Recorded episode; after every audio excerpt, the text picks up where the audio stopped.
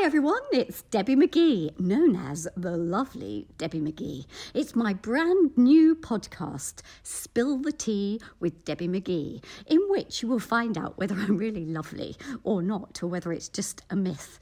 But I hope that you'll join me every week to hear different stories from my life.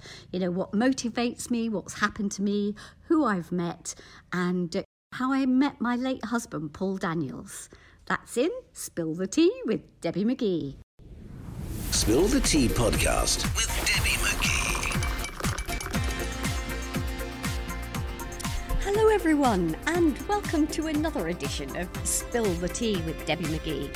And I'm literally sitting here with a cup of tea, actually, hoping I won't spill too much. Um, really relaxed, and it seems strange because on lots of days during lockdown, you feel quite anxious. I've talked to lots of my friends, and I think we're all going through the same. It's to do with every day's the same. We can't plan, so we can't look forward to anything. You know, even ideas for work, there are loads of things you can think of, but you know, there's nothing you can do about it yet. So um, I thought I'd just talk to you, you know, just for a chat, really, and. Um, some of the things I want to chat about are stories. I'll tell you a couple of other stories from my life, but I was talking to my nephew yesterday, whose most of his work is completely gone. He's a magician, and um, we were chatting, and during the conversation, we both sort of gave each other quotes, kind of to help with coping, and um, it was interesting that we'd both read something um, last week that was almost exactly the same. It was giving the same message. And it was about you get motivated by doing things, not thinking about them. And action gets you excited, and action can reveal opportunity. Now, it seems just such a, a little thing, and everyone go, oh, yeah, oh, yeah. But I realised in lockdown, I've had certain weeks where I'm completely motivated and, you know, they're doing loads of stuff. And then I'll have another week where I'm really not. And I just really want to sit down with a cup of tea and watch telly all the time. But as soon as I make that move and go into the office and start on something, I actually get quite excited and I get things done and then i am feeling better. And I've had a really good week this week because I've done that every day, even if I've felt, oh, but yeah, I think I'll have another coffee in the morning and sit down and watch a bit more of the, you know, the news or whatever. Um, I've said, no, no, come on. I have my coffee, get ready for the day, and um, then get started. And I've got through lists and lists of things. So if you're feel like you're like I've been is that you do have lots of times where you just you feel quite tired actually. And you think well you know I haven't done anything to make me tired. But once you start moving and doing something even if it's cleaning a bathroom it's amazing how much better you feel. The other thing is we're all always reading um, that you have to believe in yourself. Um, but something I read this week, which I had to really think about, was um, before you can believe in yourself, you have to believe yourself, um, which is a weird one, isn't it? But it actually is really clever because that's really true. That, um, you know, we all know that you have to believe in yourself that you've got the ability to do something. But actually, it's just you have to believe yourself that you are able to do it before you can believe in yourself. And I'm one of those people that thinks, you know, if someone else can do it, I can do it. Now, this isn't true of everything, and I've tried lots of things, but you know, I'm no good at crafty stuff and decorating and things. Um, but I've had a go, and actually, you often have quite a lot of fun. But something I also read this week that really interested me is it said that um, I was reading a thing, and of course, everybody in lockdowns, lives have changed, and lots of people are really kind of going into themselves and thinking, what do they really want in life that you know now they're working from home they don't want to do the horrible commute to a city every day again but how can they not once we all go back to normal? And in the book i was reading it said that the way to really find out what you really want to do is to not watch telly well, they said for a month. I think that would be quite hard for all of us in lockdown. But, you know, to at night not get into a routine of, okay, I'll have my dinner and then I'll sit down and watch TV, is to not put the telly on, or maybe just try it for one night and pick up a book and either read a novel, which takes you away from everything, or learn something. And um, I kind of have always lived my life um, all my friends tell me I'm the most positive person they know. Um, that I always think that things happen for a reason. If you didn't get the job you wanted, or you know the partner you wanted, or you're not meeting somebody, it's because it's not meant to be. So um, whenever anything's happened to me in my life, well, in my earlier life when I was auditioning for lots of shows, if I didn't get them, I didn't feel rejected. I just always thought, no, I'm not meant to do that job. And um, you know, something else will be round the corner. Now, it happens if you believe in that. It really does happen. And actually, it takes away so much of the stress. And I mean, for instance, last year, where I was very lucky, I was getting loads of work and um, I had a couple of auditions for musicals. And one of them I really, really wanted. It was in the West End. And I, I worked really hard and learnt the script and I went and did the audition. I, I actually felt I'd given my absolute best. So if I got the job or not, um, you know, it I really had done my best, but I really wanted that job. And um, actually, I didn't get it. But just like two weeks later, um, I got offered the Christmas Strictly Special, which I won. Now, if I'd got the job I went for that I was disappointed about, I wouldn't have been able to do the Christmas Strictly Special. So, um, you know, it's all that juggling balls. It's, oh, well, okay, you didn't get that job or something that you really wanted. And also, there's another thing as well is how many times have you gone for an interview for a job or something where because you really want it, you're really, really nervous. Um, and so therefore you don't do your best. You know they always say about golfers you know they have to learn to be the calmest people on the planet um, because you know if they get nervous their game goes. And um, I've talked to loads of people about going for job interviews, and they say, yeah, the ones we go for that we're not really bothered about are usually the ones we get because we're so relaxed because we're not really bothered whether we get it or not. And it's how do you have that mindset when you go into something that you really do want? But um, my way of doing it is to say, well, if I'm meant to get it, I'll get it, and if I, if I don't, then I won't. So um, anyway, there's a few little little tips for you um, on Debbie's lockdown tips, and um, I know you know lots of people financially it's really tough at the moment. Um, another way that I always um, think is I always believe I can get out of the situation. Um, again, it's this word believe. And you know, when you're really, well, I'll share a, a story with you. Many, many years ago, um, Paul and I were in New York. We'd been working, my late husband, Paul, of course. And Paul developed severe claustrophobia. It actually was caused by he'd got an underactive thyroid that hadn't been diagnosed, but it was severe anxiety and claustrophobia. And so when we got to the airport to fly home, First of all, we'd had a couple of days where he couldn't sleep in the hotel room. He kept going downstairs and going for a walk through the night and round the lobby because it was bigger. And um, so, it, you know, I was concerned about him. Um, and then we went to the airport and he really wasn't himself. He kept falling asleep. And then we went, we checked the luggage in, we got on, went to go to queue up to get on the plane.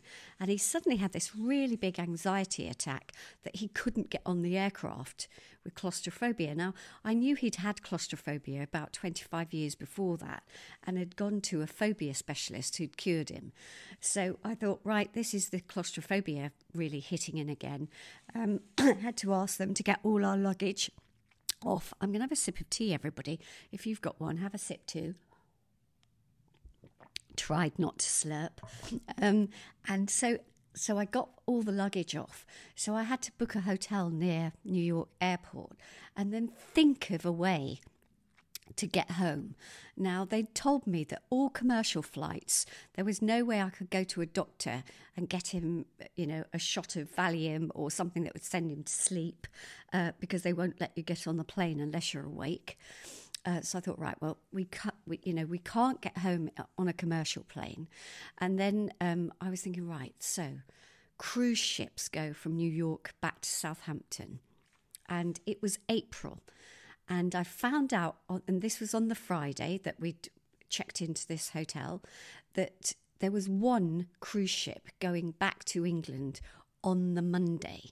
So I phoned the cruise cruise line office in New York on the Friday and they said no we can't we're not allowed to book you from here because you're not resident in the United States so you have to wait for the cruise line office in London to open on Monday morning and book your ticket then and see if there's actually a cabin available.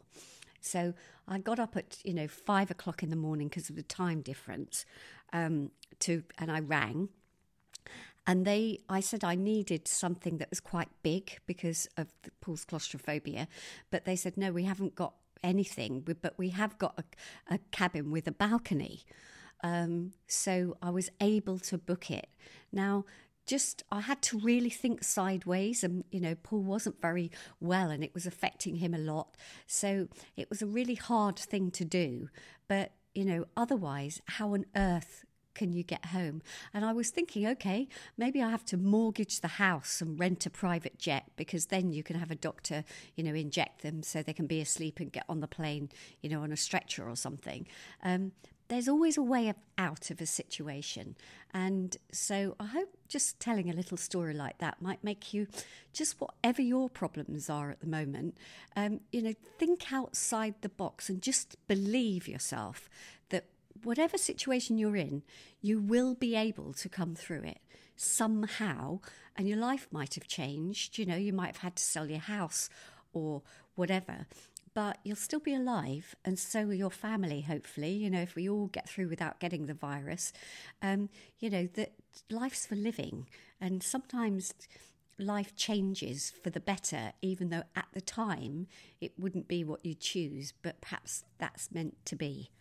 Um, so I've thought a couple of little stories from my life that uh, I'd tell you is um, some of you who are old enough to remember the Gulf War. Um, I had, as I've told in a previous podcast, I was stuck in Iran during the revolution and went through, you know, quite a few hairy things, you know, not least getting stuck at the airport thinking I wouldn't get home. Um, but during the Gulf War, Paul, knowing that I had been through that and didn't want to go back to the Middle East for a long time, um, I was at home one day and the phone rang, and it was a journalist from the Daily Mail who said, And um, hello, Debbie, uh, what do you think about your husband Paul going out to meet the soldiers in the Gulf War? And very naively, because I didn't have time to think, I said, Paul going to the Gulf War? No, no, you've, you've got it wrong. You better ring his manager.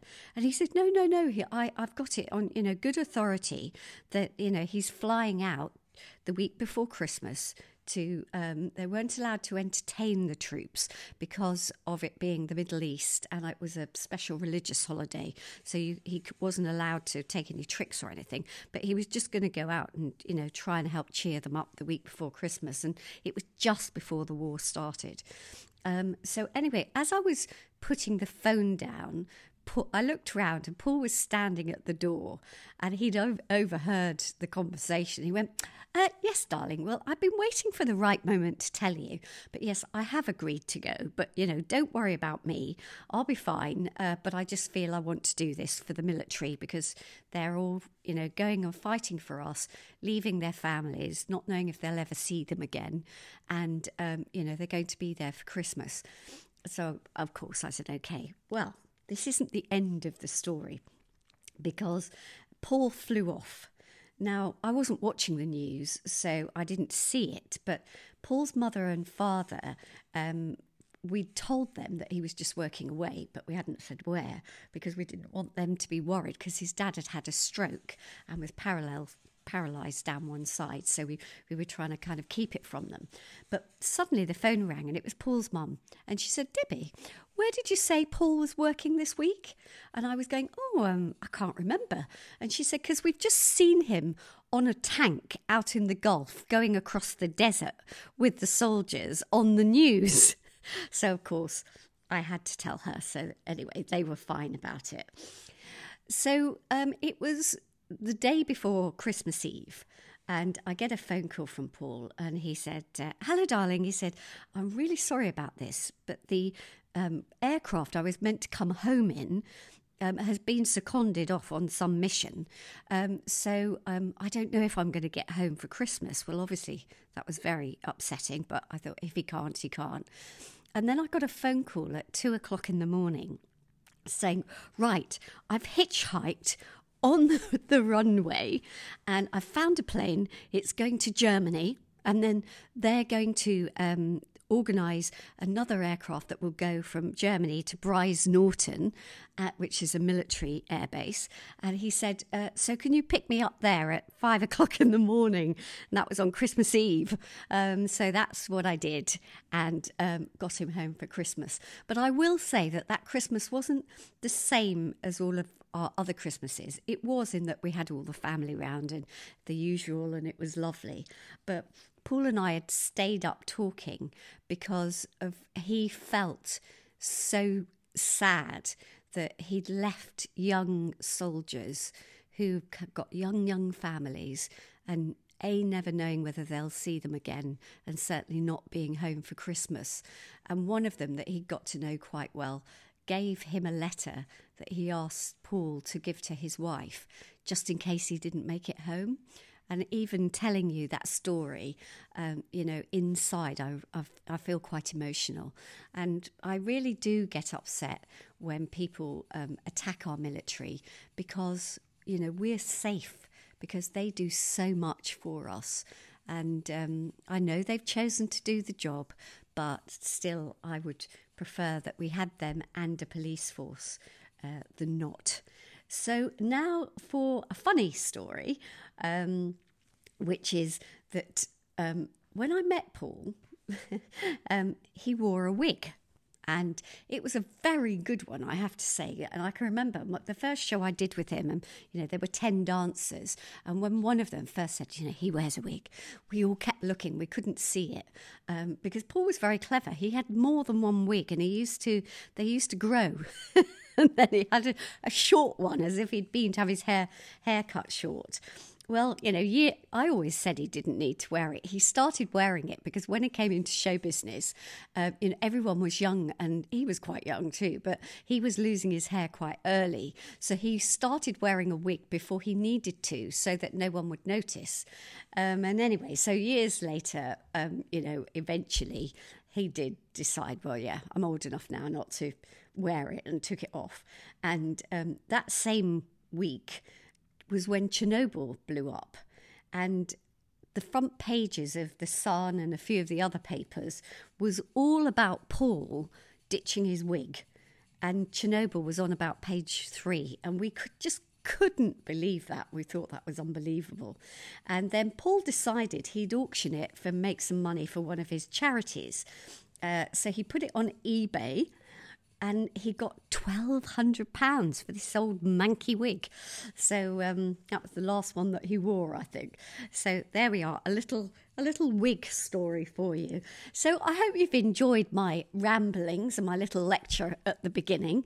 Um, I'll be back with some more spill the teas with Debbie McGee. But until then, everyone, do stay safe. I haven't got my false teeth in this morning, and um, sending you all loads of love and a big, big virtual hug. Spill the Tea podcast with Debbie McGee.